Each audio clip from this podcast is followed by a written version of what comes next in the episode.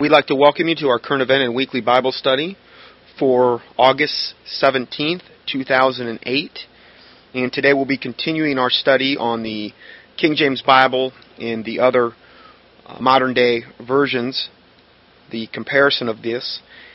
And last week we left off with some Bible verses comparing the King James to a lot of the other different versions out there. I'm going to go ahead and continue that study with some more of these verses if we go to Isaiah 14:12, Isaiah 14:12 it says in the King James, "How art thou fallen from heaven, O Lucifer, son of the morning? How art thou cut down which didst weaken the nations?" Now, Revelation 22:16 tells us that Jesus Christ is the morning star. Okay, this is in this is in um, the King James Bible. The King James Bible never gives this title to anyone else. However, in some of the new versions, Jesus Christ and Satan are actually considered the same thing because some versions have taken the liberty to call Satan the morning star in Isaiah 14:12. Now you talk about God is not the author of confusion. Well, this is a great verse where somebody could be reading the Bible and start to think, "Hey, is who are we talking about here?" I mean, Isaiah 14 is considered the biography of Lucifer, if you have an NIV reference Bible or, or one of these reference Bibles, many times it will actually take you right to Revelation 22:6, where the other, um, uh, where they talk about the morning star, the bright morning star. And you could start to think Lucifer and Jesus Christ are the same thing. In the NIV, it is actually referred to as morning star. It says, How art thou fallen from heaven, O Lucifer, morning star. So you can see how that would really throw a monkey wrench into things if you were reading that. And there's been a lot of people that have got off track because of that. Uh, the NASB calls, instead of Son of the Morning, which is what it should be, it says Star of the Morning. The NRSV says Day Star, which is another word for, for Jesus as well. So now we've got two different versions, the NIV and the NRSV, which you could get totally confused with. The NAB refers to um, Lucifer as morning star in Isaiah 14:12 again. The REB refers to Lucifer as bright morning star. So this is really serious stuff we're talking about here. You're, you're equating Lucifer with Jesus Christ. Daniel 3:25 says, "He answered and said, Lo, I see four men loose walking in the midst of the fire, and they have no hurt." This is the whole story uh, Shadrach, Meshach, and Abednego in the midst of the fire. He said, And lo, I see four men loose walking in the midst of the fire, and they have no hurt. And the fourth, the form of the fourth is like the Son of God. Okay, that's the that's the King James. Is like the Son of God. Capital S, Son of capital G, God. This is an, is an excellent Old Testament verse which shows that Jesus Christ existed long before he was born in Bethlehem. Naturally, the new versions will pervert it with pagan foolishness. The NIV refers to this last part of the verse where it says, and the fourth is, the form of the fourth is like the Son of God, okay? It says in the NIV, a son of the gods, and nothing's capitalized in this particular verse. NASB says the same thing, a son of the gods. NRSV says a God, not a capital G. And REB, LB, the Living Bible, they all say a God. NWT says a son of the gods. That's New World Translation.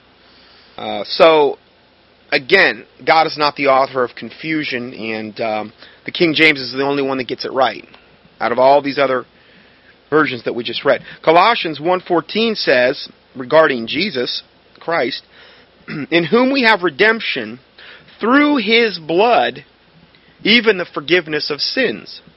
So that's pretty important verse. A verse. That's how we have redemption. That's how we are redeemed through the blood of the Lord Jesus Christ. This is also how we'll overcome. We overcome through the blood of the Lamb and the word of our testimony, and we love our lives not unto the death. That's what Revelation says regarding to the tribulation saints. So in whom we have redemption through his blood, even the forgiveness of sins. See, his blood covers our sin debt like the Bible talks about, though your sins be as scarlet, they shall be as wool. The blood of Jesus Christ paid the price for our sin debt. Now, Satan hates the atoning blood of the Lord Jesus Christ. So we shouldn't be surprised to find that blood is missing in the modern translations. Now, Colossians 1:14 again in the King James says, "In whom we have redemption through his blood, even the forgiveness of sins." The NIV says just says redemption, the forgiveness of sins. It totally leaves out through his blood. And so does the NASB, the NRSV. They all do the same thing. They leave out through his blood. The REB says, Our release is secured and sins are forgiven. How are they forgiven? How are they atoned for? How are they redeemed? How, what is the propitiation? No, we don't know. Because it takes it out. Takes the blood out totally. Every single one of these versions take the blood out totally. The NWT, New World Translations, we have released by ransom the forgiveness of sins. NAB says redemption, the forgiveness of our sins. So again, we have the blood of the Lord Jesus Christ removed. Remember, a little leaven or bad doctrine leaveneth the whole lump. That's what we're talking about today. Acts 8:37. And Philip said, If thou believest with all thine heart, thou mayest. And he answered and said, I believe that Jesus Christ is the Son of God.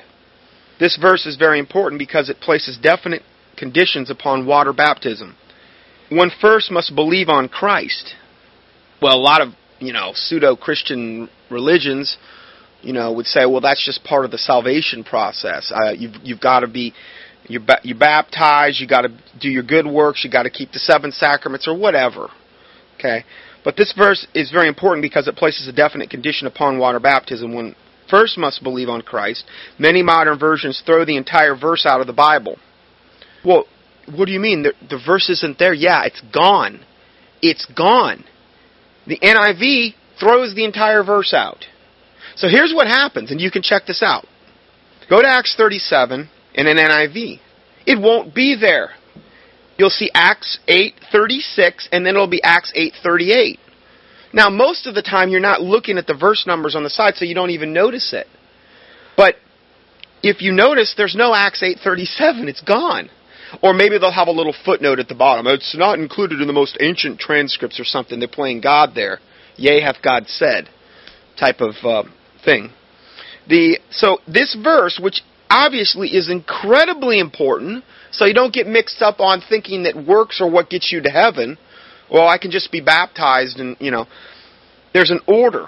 Believe on the Son. Believe that Jesus Christ is the Son of God. Then you get baptized. Okay. The NIV omits the entire verse. So does the RSV, the REB, the, the W, NWT, and NAB. So now in the NAB it says it omits the entire ber- verse but renumbers the verse so you won't miss it. So evidently they probably just subtract it totally out there so you'll never even know on that one. Well, that was nice of them. 2 Corinthians 2:17 says for for we are not as many which corrupt the word of God isn't that what all these other versions are doing? You would think they really wouldn't want to. They'd want to attack this verse because that's what they're doing in the new translations. For we are not as many which corrupt the word of God, but as of sincerity, but as of God, in the sight of God, speak we in Christ. You can imagine how this verse must be a thorn in the flesh to the modern translators who are busy corrupting the word of God day and night so do they repent of their sins and get right with God? No, of course not. They changed the word corrupt to peddle. peddle. So they would say in the NIV, for we are not as many which peddle the word of God. The word corrupt and peddle are two totally different things. Peddling like, I'm peddling like, uh, not like peddling a bike, but peddling your wares. You're, you're, if you're trying to sell something, peddling something, trying to sell it. Not necessarily corrupting it. Just because you peddle something doesn't mean you've corrupted it. So again, God is not the author of confusion. They have corrupted the Word of God, and this is the very verse they want to attack, and to water it down so that it doesn't convict them of their own sin. The NASB says peddling. The NRSV says peddlers. The Living Bible says hucksters. It's One of my favorites, hucksters. I mean, they cuss in the Living Bible. I used to have one. I was like, man, the NWT peddlers and the New King James peddling. It's just it's insane. so much of what we're talking about. But yet, the for the most part, the preachers just pretty much overlook this stuff and, and really don't take a stand on it for the most part. I'm, I'm talking the average, everyday pseudo Christian preacher. The next section, there's just a little section on the New Scofield Reference Bible. Another counterfeit KJV is the New Scofield Reference Bible. The King James Version is clearly printed on the cover, but since but but since when has it been safe to book a, judge a book by its cover? Please note the following: the 1909 and 1917 editions of the Scofield Reference Bible do not change the text of the KJV. Now, I'm not saying to go and buy one, okay? I'm just saying at least it's a King James Bible. When you get into all these footnotes and a lot of other things, you can run into trouble. Particularly Scofield, there are some serious problems with this. And I'd have to do a whole other study on that to go down that rabbit trail. But when you get into a lot of these you know reference bibles and that particular thing so much of what you're going to get in the footnotes is a lot of times on biblical opinion not saying every time, but you just got to be very careful. Now, the new Scofield Reference Bible, not the old Scofield Reference Bible, actually does change the text of the King James Bible. This is the uh, New Scofield Reference Bible of 1967. This Bible refers to baptism as a sacrament and takes the liberty to do so in Acts in, in an Acts 8 footnote.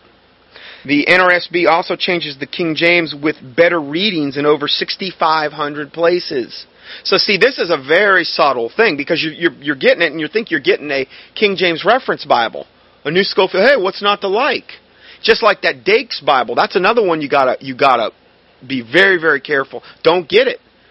You know, the, the probably the, the purest word of God that I know of is the Cambridge, is the Cambridge King James Bible. Okay? Now, Dr. Waite does sell uh, on his website, I believe it's BibleForToday.org, BibleForToday.org. I'm pretty much referring everybody to Dr. Waite when it comes to King James issues. He, has been doing this for like 60 years, and uh, his website sells a uh, a Bible, a King James Bible that does define the archaic words. And that's not you're not getting all the the commentaries and, and a lot of unbiblical footnotes and things of that nature.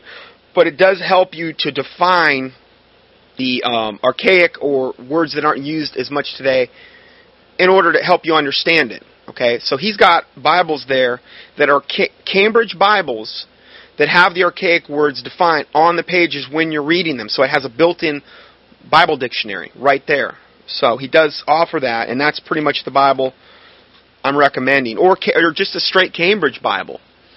I'm not going to be recommending Thomas Nelson Publishing because of the information we talked about last week and Zondervan. You know, I have to believe that if you buy, let's say if you did buy a King James Bible from Zondervan, what what spirit are you getting with that publishing company? I mean, hey, they're yoked up with HarperCollins Publishing, which publishes the Satanic Bible. Rupert Murdoch essentially owns Zondervan, one of the most evil men on the planet. So even the publish, publishing company, to me, even if it's a King James Bible, who's publishing it? What are their motives? Is it filthy lucre or mammon? And again, I'm not saying that, that if you have a King James from those companies, throw it out. Okay, I'm not saying that, but any future Bibles that I would ever per- purchase would not be from those particular companies, just as a matter of principle. And I don't know what spiritual baggage may come with the Bible. I know there's spiritual baggage with these false versions. And we're going to be talking a little bit more about that later. Now, let's talk about the various editions of the 1611 authorized version. If someone decides to produce a new Bible version, they must also convince Christians that there is a need and a justifiable cause for the new version. One of the deceitful excuses being used today for producing new versions is that, the, is that the King James Bible has been revised several times since 1611 and that a new revision is once again needed. Now, I want to cover all the objections too. I don't want to just enter my case for the King James. I want to look at, okay, what are some of the things that other people will say so that you can arm yourself and you be able to defend against these types of attacks. While spreading this piece of deceitful misinformation, the King James uh, version critics hold their breath, hoping that no one will be intelligent enough to ask for specific details about these revisions.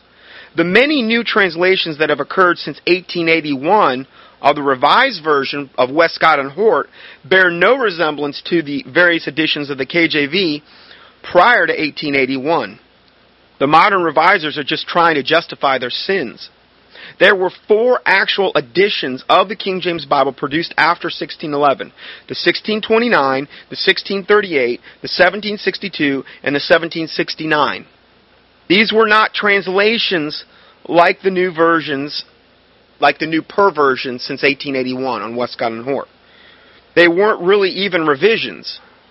The 1629 edition of the King James Bible was simply an effort to correct printing errors.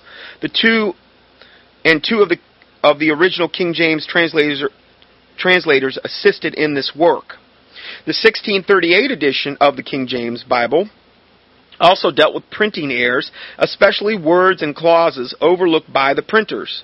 About 72% of the textual corrections in the KJV were done by 1638, only 27 years after the first printing. Please bear in mind the fact that printing was a very laborious task prior to the 1800s. It's not like it was today, where, you know, we have this printer and they can just put out this, we have computers today, typesetting, all these things that they didn't have back then or near the technology. Publishing a flawless work was almost impossible during this time period. Even today, with computers and advanced word processors, printing errors are still frequently made. Imagine what it was like in the 1600s. Then, in 1762 and in 1769, the final two editions of the KJV were published. Both of these involved spelling changes which became necessary as the English language became more stabilized and spelling rules were established. So, technically speaking, if you have a King James Bible today, it is a 1611 authorized version, but it's actually a 1769 edition. Okay, if you want to get real technical. Because I had some people come up to me early on when I was kind of a baby Christian in the King James thing. Well, what, what year is your Bible, boy? Well, it's 1611. Oh, you better check yourself. 1769.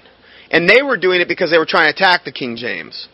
And they were doing it to try to make me look like a fool because I didn't know the actual edition of the King James Bible that I had. Okay, so this is a very common tactic. I'm just kind of warning you ahead of time if you've never. And and again, people that are more learned will in in the KJV attack will try to bring this stuff up. There were no new translations, and there were really no new revisions published in 1629, 1638, 1762, or 1769. These were simply editions of the 1611 KJV, which corrected printing errors and spelling errors. Those who try to equate these editions with the modern translations are just being deceitful or they're uninformed or both. The many other so called revisions of the KJV that occurred on the dates that we just mentioned are nothing more than running changes and touch up work at the printers. The real revisions and translations do not start appearing in regard to the other line of Bibles until 1881, the Revised Version, and 1901 of the ASAS, ASV. Now, the 1881 Revised Version of Westcott and Hort. So, if someone walks up with a smirky grin on his face and asks you, which King James Bible do you have? The 1611, the 1629, the 1638, the 1762, or the 1769. You can simply state that you have a 1769 edition of the King James 1611 authorized version. Now, I know that's a little bit of a mouthful, but it is important to know things like this if you're going to uh, earnestly contend for the faith and defend the Word of God. Well, these are things that will come in handy and useful. Now, we're going to talk about why the King James translators did not accept the Apocrypha as Scripture. Another favorite lie of the critics is that the original KJV of 1611 included the Apocrypha, which no true Christian today would accept as Scripture. I mean, the Catholics would, but not the, true Christian. The Apocrypha is a collection of several pagan writings which the Catholic Church accepts as inspired Scripture.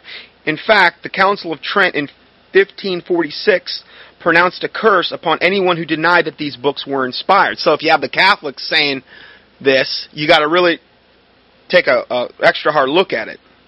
The King James translators did not consider the books to be inspired scripture, nor did they include them in the canon as such. They merely placed the apocryphal books between the Old and New Testament as a historical document, not as scripture. Their reasons for not accepting the Apocrypha as scripture are listed on pages 185 and 186 of the book called Translators Revived by Alexander McClure. The seven reasons are basically as follows. One, not one of them is in the Hebrew language like the rest of the Old Testament books. Two, not one of the writers lays any claim to inspiration. Three, the books were never acknowledged as sacred scriptures by the Jewish church and therefore were never sanctioned by our Lord. Four, they were not allowed a place among the sacred books during the first four centuries of the Christian church. Five, they contain fabulous statements and statements which contradict not only canonical scripture, but themselves. For example, in the book of Maccabees alone, Antiochus Epiphanes dies three times in three places. that's kind of that's kind of tough to do. Six, it supports doctrines at variance with the Bible, such as prayers for the dead and sinless perfection. Well, you can see why the Catholics, you know, wanted to have it in there. Seven, it teaches uh, immoral practices such as lying, suicide, assassination, and magical incantations. So, let's go further. What about these supposed errors in the King James Bible? Critics of the King James Bible have a nasty habit of pointing out what they believe to be errors, contradictions, and mistranslations in the authorized version. The sad fact is they usually point these things out to young men and women in Christian colleges who do not know any better. Uh, many of them are the actual seminary professors or cemetery professors that are sanctioned to brainwash them and ruin their faith while they're in the seminaries. Now, if a seminary education is the foundation of a pastor's faith and he gets a bad education and he gets an education where he's taught to doubt the word of God, which is the King James Bible, and to say, well, these other versions are actually more accurate, they're better, and we always need to go back to the Hebrew and the Greek, in bad Hebrew and Greek to, to boot. If the foundations be destroyed, what can the righteous do? So if you have a bad education in the seminary, do you think that's going to carry over to your ministry for the rest of your life? And how it's going to affect I see I, I thank God I never went to seminary. Because I see them doing way more harm than good anymore. I mean, if what they were doing was really working, why is America in the state that it's in? Why is there so much apostate? Why are the churches yoked up with the government through their 501c3 status? They're corporate entities. Why don't they take a stance on the Word of God? Why is there so much world that's in the churches? If they were doing their jobs, that shouldn't be so. But it is. And the Bible clearly predicted it was going to be that way, so it shouldn't be of any surprise to us. Many young Christians, including young preachers, are having their faith in God's Word destroyed by the very people they look to for spiritual guidance. Isn't that sad? Having their faith in God's Word destroyed by the very people they look to for spiritual guidance. If the blind lead the blind, they will both fall in a ditch. Woe be unto the pastors that scatter the sheep. They're not feeding the flock, they're scattering the sheep. They're causing them to doubt the Word of God. And again, the Word of God is the foundation of our faith. These so-called errors are then presented by such infidels, presented by such infidels, have been explained and written about so many times that it's a shame to even have to mention it again. There isn't enough space in a booklet of this size to embark upon a lengthy rebuttal of such claims. Besides, it has already been done quite well by others. Nevertheless, for the sake of showing the reader the nature of the so-called errors in the authorized version, we will take time to briefly deal with just a few. Now, I've done a whole study on this particular one. According to the critics, the word Easter in Acts 12:4 4 is a mistranslation. Because the Greek word is Pascha and is translated Passover 28 times in the New Testament, therefore they say it should be translated likewise in Acts 12:4. This is not this is what happens when a man is so hung up on the Greek that he can't read plain English. It should not be translated Passover because Passover had already passed. The days of unleavened bread had already begun according to verse 3, which means that Passover was over. According to Numbers 28:16 through 18 and Exodus 12:13 through 18. The Passover was always the 14th day of the first month, while the days of unleavened bread ran from the 15th through the 21st. Herod could not have been waiting for Passover. Besides, why would a Gentile king like Herod be concerned about a Jewish feast day? Easter is from the pagan Ishtar, the goddess Ishtar, that the pagans worship, including Rome. Herod wanted to wait until his pagan holiday was over before bringing Peter out to the people. So it was translated correctly there. And, and again, this is, you know, this is a major thing. What's another example? 1 John 5 7, also a subject of much debate. It is argued that the verse lacks manuscript evidence and does not belong in the Bible. Being one of the greatest verses in the Bible on the Trinity, we should be suspicious of any oppositions to it. The verse should not be omitted from the Bible. It is found in the Greek Greek manuscript 61, which probably forced Erasmus to include it in his third edition of Greek of the 1522. 1 John 5 7 is also found in Codex Ravianus and in the margins of 88 and 629. It is also found in Old Latin manuscripts R and Speculum. It was quoted by Cyprian around AD 250, and two Spanish bishops quoted it in the 4th century. Several African writers quoted it in the 5th century, and Cassiodorus quotes it in the 5th cent- in the 6th century in Italy.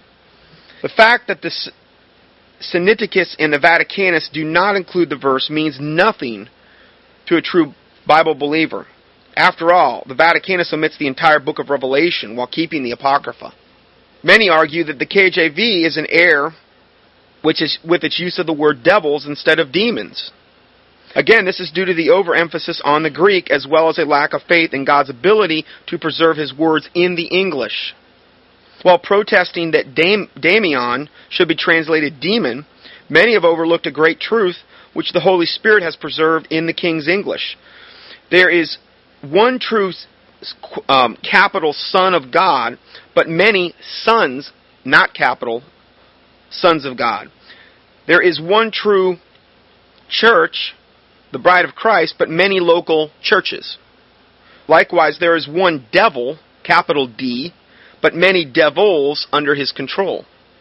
The word demon itself does not necessarily imply an evil spirit. Even Webster's 1828 dictionary, which is the gold standard for defining words in the King James Bible, the Webster's 1828 states that the ancients believed that there were good and evil demons. Now, there is no such thing as a good and evil demon. Okay, these are what the pagans believe. But again, you can get somebody messed up on given words, particularly if they don't have a background in understanding what those words mean. The New Agers of today believe likewise. Therefore, God led the KJV translators to translate devils instead of demons because every daemon in the Bible is an evil spirit. Daemon being, meaning from the Greek. The word devil makes that very clear. Every devil in the Bible is under the authority of their father, the devil, capital D. And again, this just make, these are, examples of where the King James Bible is actually clearer. We have contradictions, then we have supposed contradictions like Exodus 24:10, John 1:8. Exodus says that the Israelites saw God, while Jesus said in John that no man has seen God at any time. This is a contradiction, right? No, it's only a matter of rightly dividing the word of truth, which is what 2 Timothy 2:15 tells us to do. God is a Trinity, just like you and I, body, soul, and spirit. The Israelites saw a physical manifestation of God, but not the soul of God, just as no one has seen your soul. Uh, another one, Numbers 25 9 says that 24,000 people died in the plague, but 1 Corinthians 10 8 says that only 23,000 died. Read in 1 Corinthians 10 8. So if we read 1 Corinthians 10:8, we'll notice that 23,000 fell in one day.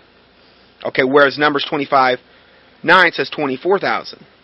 But the 24,000 died altogether within the few day period, but 23 died the first day, okay? So in other words, um, if you had a plague, everybody's not going to die on the first day, most likely. You're going to have, you know, some people dying after that. So it's not a contradiction. You see, these are the kinds of errors that are supposedly, quote, errors that are supposedly in the King James Bible. These are the reasons given for you to throw away your Bible and buy a new one. Don't fall for it. I have always learned to give God the benefit of the doubt and to count the critics guilty until proven innocent. Now, I have a whole Bible. Uh, I think it's called Scriptural Discrepancies in the King James, or a whole book on it that goes through every single discrepancy, supposed discrepancy, and explains it biblically. There's biblical explanations. You know, the people that have the far greater burden on them are the ones that have these new perversions. I mean, we've already talked about some of the contradictions, some of the things that they've left out.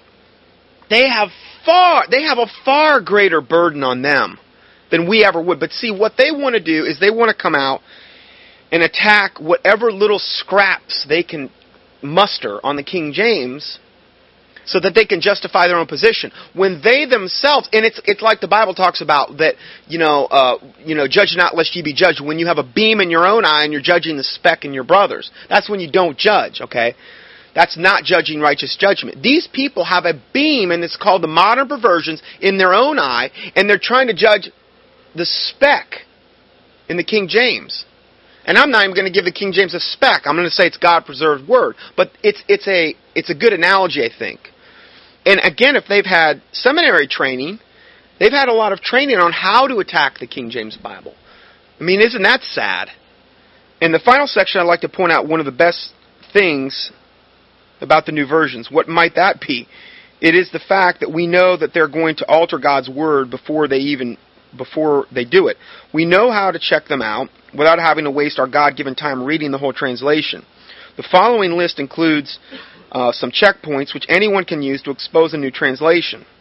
No translation will be guilty on all accounts, but any translation since 1881 will alter God's Word enough to prove that the revisionists do not have God's best interest at heart. For emphasis, I'll present these items from Satan's standpoint, briefly illustrating his purpose for many of the changes. So these little illustrations I'm going to give you are presented from Satan's standpoint. So bear that in mind as I read them. This is Satan essentially talking. Isaiah 7:14. Let's attack the virgin birth by omitting the word virgin. After all, the Hebrew word alma can mean virgin, a damsel, or a young woman. Laodicean Christians are too lazy to check out Matthew 123 to see how Matthew translated it. So again, in Isaiah 14, by leaving out um, the word virgin, we can attack the virgin birth of Jesus Christ. Okay, now again, this is from Satan's standpoint. Daniel 3:25. There's uh, which is uh, essentially a type of Jesus Christ in the Old Testament. Now we can't have that. Someone else might get the idea that he is eternal. Change the Son of God to the sons of God. Now we've already went over that verse where you know I saw one is the Son of God walking in the fire. Okay, so they changed the Son of God, capital S, capital G, to the son, son of the gods, little s, little g.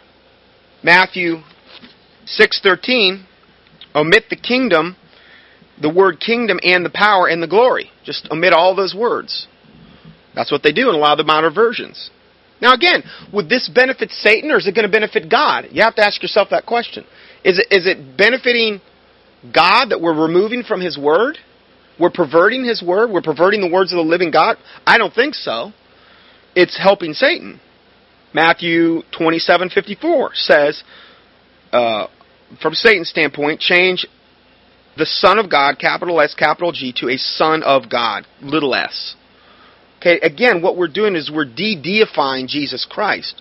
We're, we're, we're bringing him down through these, these other versions. Mark 1 1.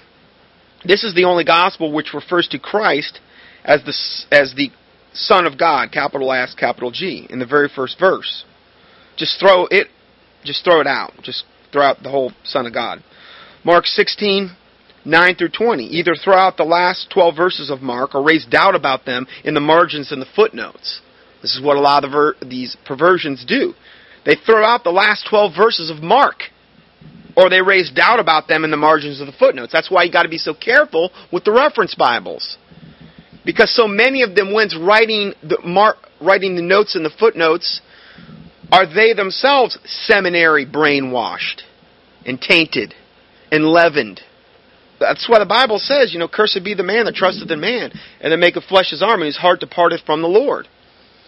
I mean, if you have a Bible and you're reading it, and it says a better rendering, or the oldest manuscripts read, these types of things, what is that going to do? Is that going to strengthen your faith? No, it's going to destroy your faith in the Word of God. And the Word of God is the foundation of our faith. So you got to you have to decide, you know, who are you going to believe? The Word of God, if you have a King James Bible, or some man saying thus and this and that about a verse as though he is qualified to change and alter the Word of God. He's not earnestly contending for the faith. He's actually trying to destroy your faith. It may be in a very subtle way, but that's the outcome most of the time. Luke 134 from Satan's standpoint change Mary's words I know not a man to I have no husband. This will allow for possible fornication between Mary and Joseph. Isn't that slick? Because when she says I know not a man, she's never had sexual relations with anyone. But if she says I have no husband, that could allow for the possible fornication between Mary and Joseph which could make Joseph the quote father of Jesus. How and that's how he's referred to him in a lot of these false translations. We covered that last week. They refer to Joseph as the father of Jesus Christ. Now that's blasphemy of the highest order. Luke 2:33 attacked the virgin birth again by replacing Joseph with the word father, father of Jesus Christ. So that's the that's the end of that little packet uh, that we started there. I'm going to continue this um, with a little booklet called The Westcott and Hort Only Controversy, and it talks a lot more about that. But this is by Dr. Phil Stringer, who I've heard preach on many occasions. Uh, excellent knack for making sometimes complicated Bible subjects, uh, presenting them in a very uh, easy to understand manner. He ha- he has just a really awesome knack for that. Um, and he has some writings that are that are uh, again help to make sense out of these things. He has quite a few little booklets about these types of subjects. He's a, he's a staunch King James defender, and um, he starts out in this book, and it says he, says you don't have to read very much in contemporary fundamentalist Baptist literature to come across warnings about the King James only controversy. Now, Dr. Stringer is a what you would be considered an independent fundamental King James only Baptist which is pretty much the last, I guess, denomination that I would say I came from. I believe in many of the tenets there, but I also saw a lot of problems within that church and as well. Uh, and again, most of them are, are incorporated corporations of the government, and a lot of them anymore don't even take a stance on the King James Bible. So I just tend to call myself a Bible believing, born again Christian in, instead of putting the denominational label on myself. He goes on to say Dr. Jerry Falwell announces that he that he is hiring Dr. Harold Rawlings to refute the King James only cultic movement that is so damaging so many good churches today. Now, I think that it is possible to carry this whole King James only thing too far by saying that we don't ever, ever, ever that that the underlying Greek and Hebrew aren't even ever worthy of mentioning or merit or anything. But see, that's what they derived the King James from, from the majority text, the Textus Receptus, the Masoretic Hebrew text in the Old Testament. Now, I don't go that far. So when you say King James only, I don't put myself in that extreme camp like you would have with somebody like Dr. Ruckman, who really discredits himself because of the way the hate that pretty much spews forth from so much of his writings. And I've read enough of his writings to know that, that you know, he has a lot of anger uh, issues in regard to this. And I understand, yes, we, we should be angry and sin not, um, but I think he carries a little bit too far there. Yet Doug just brought up a good point that I, I probably should elaborate on a little bit further. There is a there's a lot of infighting within the King James defenders. Okay, the people that are on the opposite, far, far end of the spectrum would be considered King James only defenders, and they would believe or, or, or teach that many times, sometimes they would go so far as to almost say that the that the underlying Greek and Hebrew of the King James needed to be wasn't inspired, needed to be improved upon, these types of things. That's why the King James Bible. And I'm not going to go that far as to say the underlying Greek and Hebrew of the King James weren't as equally inspired as the King James. Okay? This is again one of the reasons why I refer because again, if the foundations be destroyed, what was the foundation of the King James? Well, the underlying Greek and Hebrew, obviously. So these types of things. Um, when you have that dynamic going on, this is the reason that I refer to uh, Dr. D.A. Waite because I, I believe he has the best, most biblically balanced approach to this particular thing. And again, he's been a scholar on this particular issue for about 60 years. So he's far more qualified than myself. And he's got a website up on, on um, Sermon Audio. So um, you can do a keyword search, Dr. D. A. Waite, W A I T E. If you want to know more, he'll load your boat. He's got over a thousand teachings and sermons. He's a pastor as well. He has his own home church, King James only. Um, uh, all I can say is I love the man. He's he's uh, he's a wonderful person. He's humble. He's the one I refer to anymore for this particular subject. He's got all kinds of resources on his website. You can do keyword searches on his um, on his little search box on his homepage, just like mine. Everybody on Sermon Audio has a little keyword search home uh, box on their homepage, and you can do whatever you're wanting to search for. King James, New King James, you NIV, whatever you want. You just type it right into the search box. You know, he'll load your boat. He, he I mean, again, far more qualified than myself on on this particular issue. I'm just trying to do a, a condensed version of this uh, to help my readers or, or my listeners to make sense of this particular situation. So going back to this little booklet, Dr. Jerry Falwell announces that he is hiring Dr. Harold Rawlings to refute the King James only cultic movement that is damaging so many good churches today. Oh yeah, it's really damaging the, the the churches. Really damaging. I mean, you look at this Laodicean lukewarm church, and and is as though they have the answer.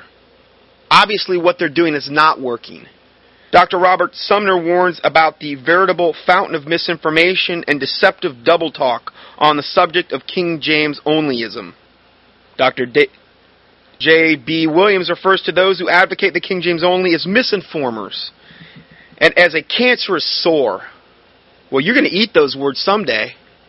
I hope for your sake it's at the judgment seat of Christ and not the great white throne judgment. I don't understand. I, I, don't know. This is just hard for me to understand. God showed me this at some point in my Christian walk, how important this was. This was a turning point in my Christian life when I finally got a hold of this truth. I don't understand how somebody can just be a pastor for, for 20, 30, 40, 50 years and never get a hold of this.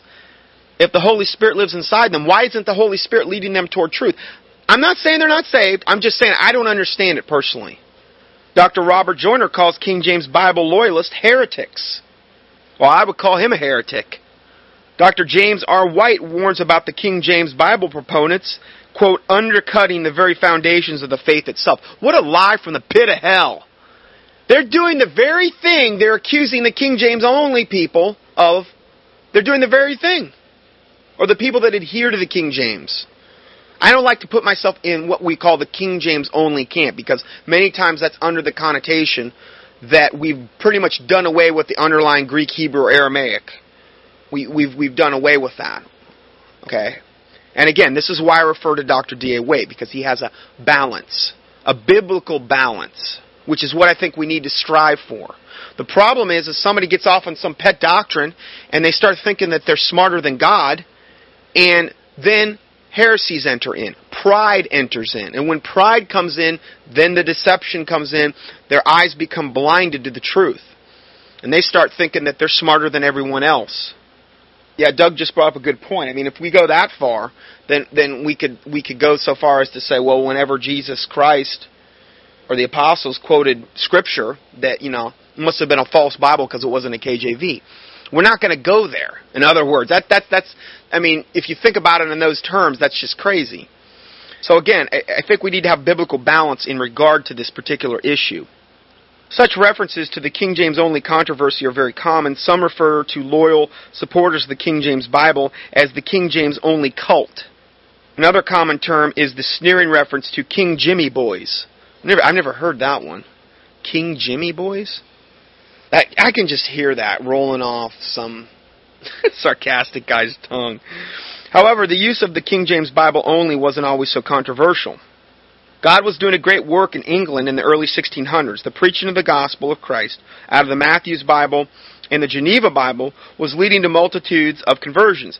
Evangelicals and Puritans were becoming a stronger and stronger force in the Church of England and in English culture. I really don't like the term evangelicals, but uh, anyway. Yet many were concerned that the final translation work into the English language had not been done.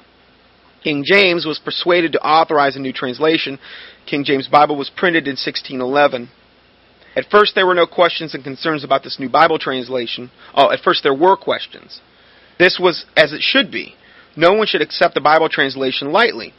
By 1640, however, the King James Bible was clearly the Bible of the English people. The Geneva and the Matthews Bible, which were once greatly used of God, went out of print. So that kind of tells you something. There was simply no demand for them anymore. The Church of England, with its official uh, evangelical doctrinal statement, used the King James Bible exclusively. It was the Bible of the Puritans, both inside and outside the Church of England. In fact, the Puritans began to use distinctive biblical English in the King James Bible in their day to day speech. Not to say that everything the Puritans did was perfect, okay, but again, these are just, this is we're documenting historical things that happened here. The King James Bible was the Bible of the Presbyterians and the Congregationalists. It was clearly the Bible of the Baptists. By 1640, it was the Bible of the Pilgrims. Some had used the, the Geneva Bible earlier in regard to the Pilgrims. The King James Bible was the Bible of the evangelicals in England, Wales, Scotland, and Ireland. It became the Bible of the English colonies across the Atlantic Ocean, the only religious group of of any size or importance in England that did not use the King James Bible was Roman Catholicism. So, see, there wasn't really much of a debate about it back then. All non Catholics could have been referred to as King James only people, in other words. So, all non Catholics. See, back then, there really wouldn't have been a debate if you were a non Catholic, if you were a Christian. There really wouldn't have been a debate about which Bible to use. It was obvious. And are we better than they? Are we are we more of a pure culture than they were back then? I mean, we're in the we're in the the, the greatest falling away the world's ever known right now. We're right in the midst of it. We're in the lukewarm vomit Laodicean church era. Are we better than that? We have more discernment. Eh, well, we think we do. When the Methodist revival stirred England in the 1700s, it did so with the preaching of the King James Bible. John Wesley, one of the founders of the Methodists, made his own translation of the New Testament. However, it found little acceptance, even among Methodists. Only the King James Bible was used commonly. I don't understand how somebody could come out and say, oh, I'm going to just have my own version. Man, that's scary stuff. I mean, when you look at the Bible and you see all the warnings about removing or adding to the Word of God, I mean, that's not something I would want to mess with.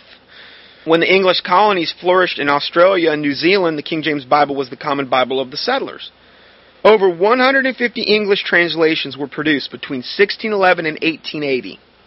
However, they found no audience except in a few cults. Most went out of print quickly. See, Satan was trying everything in the world, even back then, to get out new versions and translations. But they found no audience except in a few cults. Most went out of quick uh, print quickly, the English speaking Christian world was truly a King James only world. So, see, again, back then there would have been no debate on this. We, we want to look back, okay, what was the foundations of the King James Bible? Because if the foundations be destroyed, what can the righteous do? Foundations, to me, look pretty solid so far. So, in other words, if we were to go back 100, 130 plus years, there would have really been no debate on the KJV issue.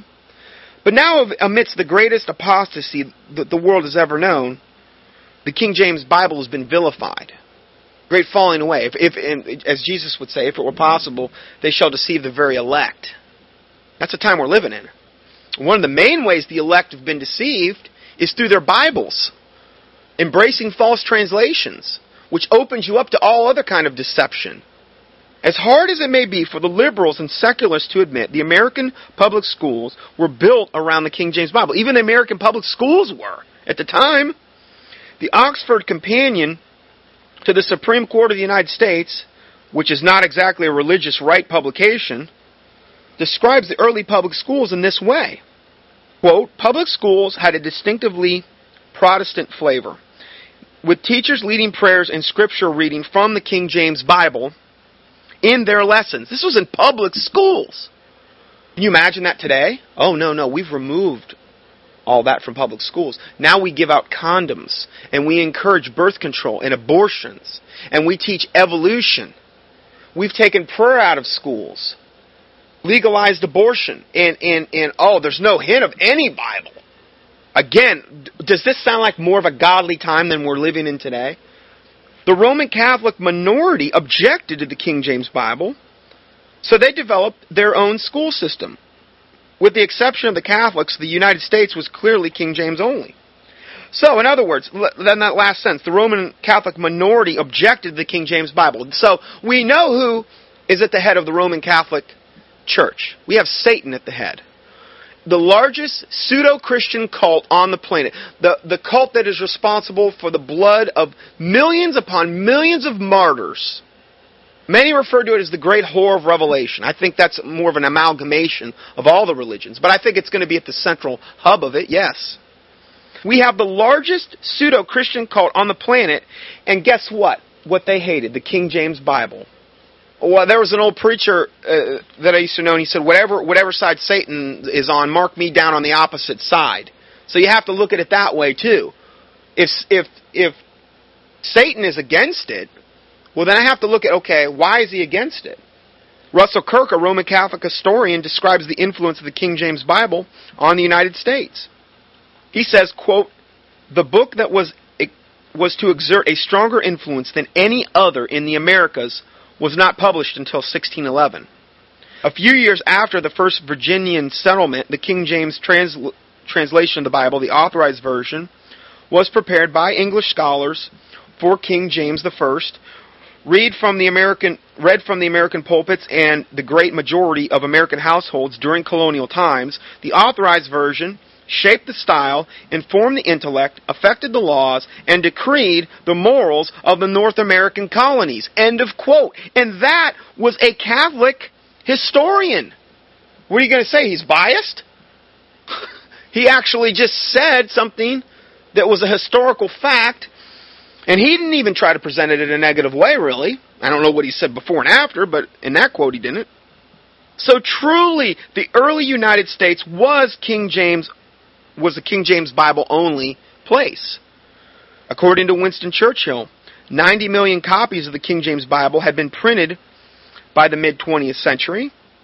The King James Bible was the Bible of the great modern missions movement of the 1700s and 1800s. The missions from England and the United States were saved, called to the mission field, and trained under the preaching of the King James Bible.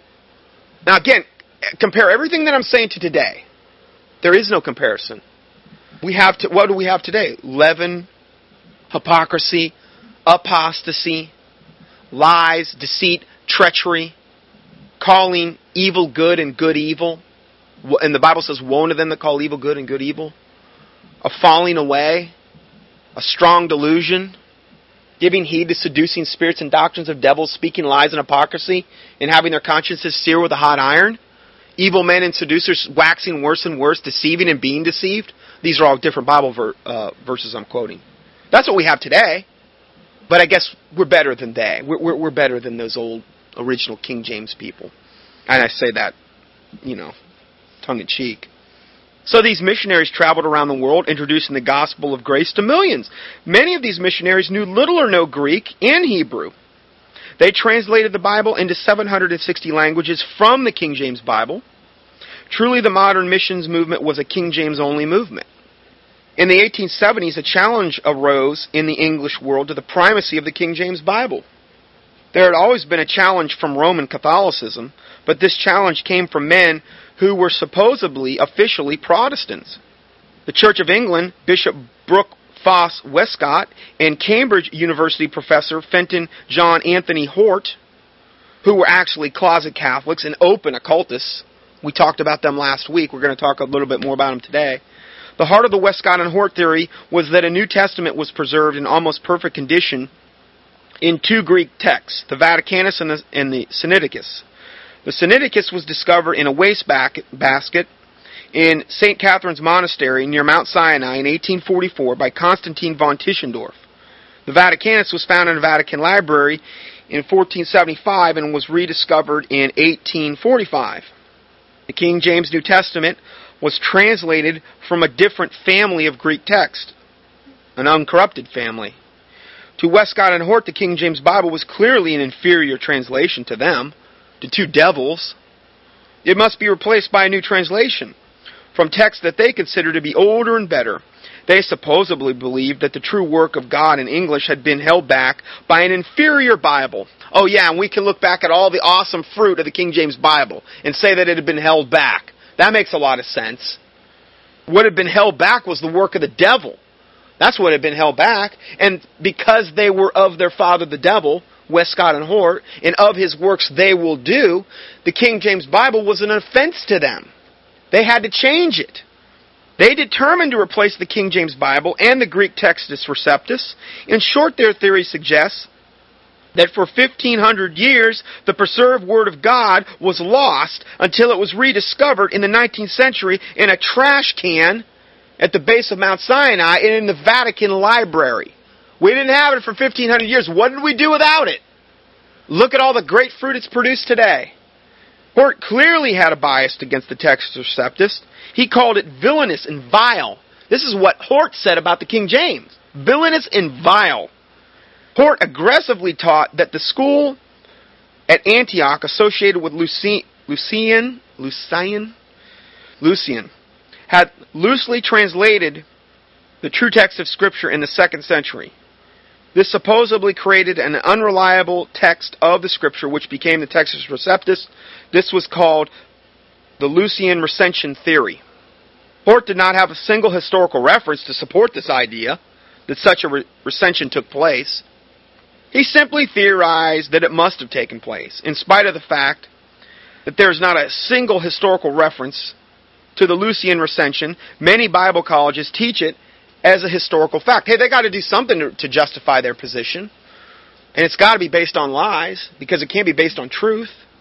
It is clear that the modern movement to revise the English Bible is based completely on the works of Westcott and Hort.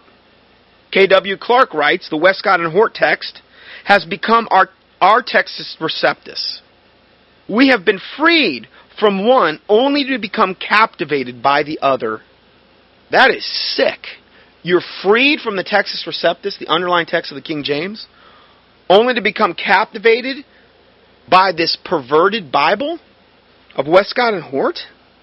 The physiological change so recently broken from our fathers have again been forged upon us, even more strongly. End of quote. That's a pretty sick statement. E.C. Colwell writes, quote, though this is a nice quote, the dead hand of Fenton Anthony Hort lies heavily upon us. In the early years of this century, Kirsopp Lake described Hort's work as a failure, but Hort did not fail to reach his major goal. He dethroned the Textus Receptus, which is the underlying text of the King James. He dethroned the Textus Receptus. This was a sensational achievement, an impressive success. Hort's success in this task and cogency of his tightly reasoned theory shaped and still shapes the thinking of those who approach the textual criticism of the New Testament through the English language. Oh, it does. It still shapes. It still influences in the cemeteries, I mean the seminaries. And the dead hand of Fenton Anthony J. Hort does lie heavily upon them. I, just kind of picture this big dead hand going over their shoulder. That, that is a really sick, another really sick twisted, perverted statement there from a supposed scholar. And he ends by saying the thinking of those who approach the textual criticism of the New Testament through the English ages, in other words, Hort's work still shapes that. And it does. Why? Because they are desperate, just like Satan was in the Garden of Eden, to say, ask the question, Yea, hath God said? Because they, they can be as gods then. That's what that was the promise to Eve, right? You should be as gods, knowing good and evil. Well, they want to be as gods. And what, what better way to be a god than to say, I know what needs to stay in the Bible, and I know what needs to go. I'm going to become a modern textual critic, and I'm going to throw out whatever I don't like and put in whatever I do like. This is really a serious matter we're talking about. This is the foundation of the Christian faith. This is not something to be taken lightly, this, this study that we're doing.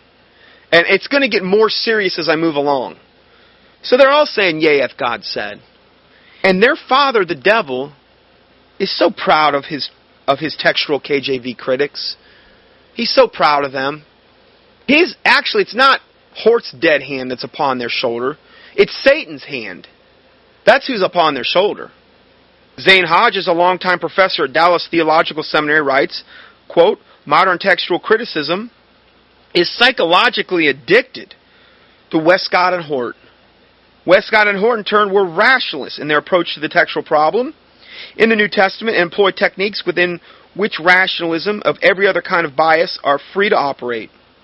Psychologically addicted? Modern textual criticism is psychologically addicted to Westcott and Hort, these two high level occultists, closet Catholics. They weren't even saved. They used two, two totally corrupt texts to transform, to, to uh, translate the revised version of 1881. We went over that last week.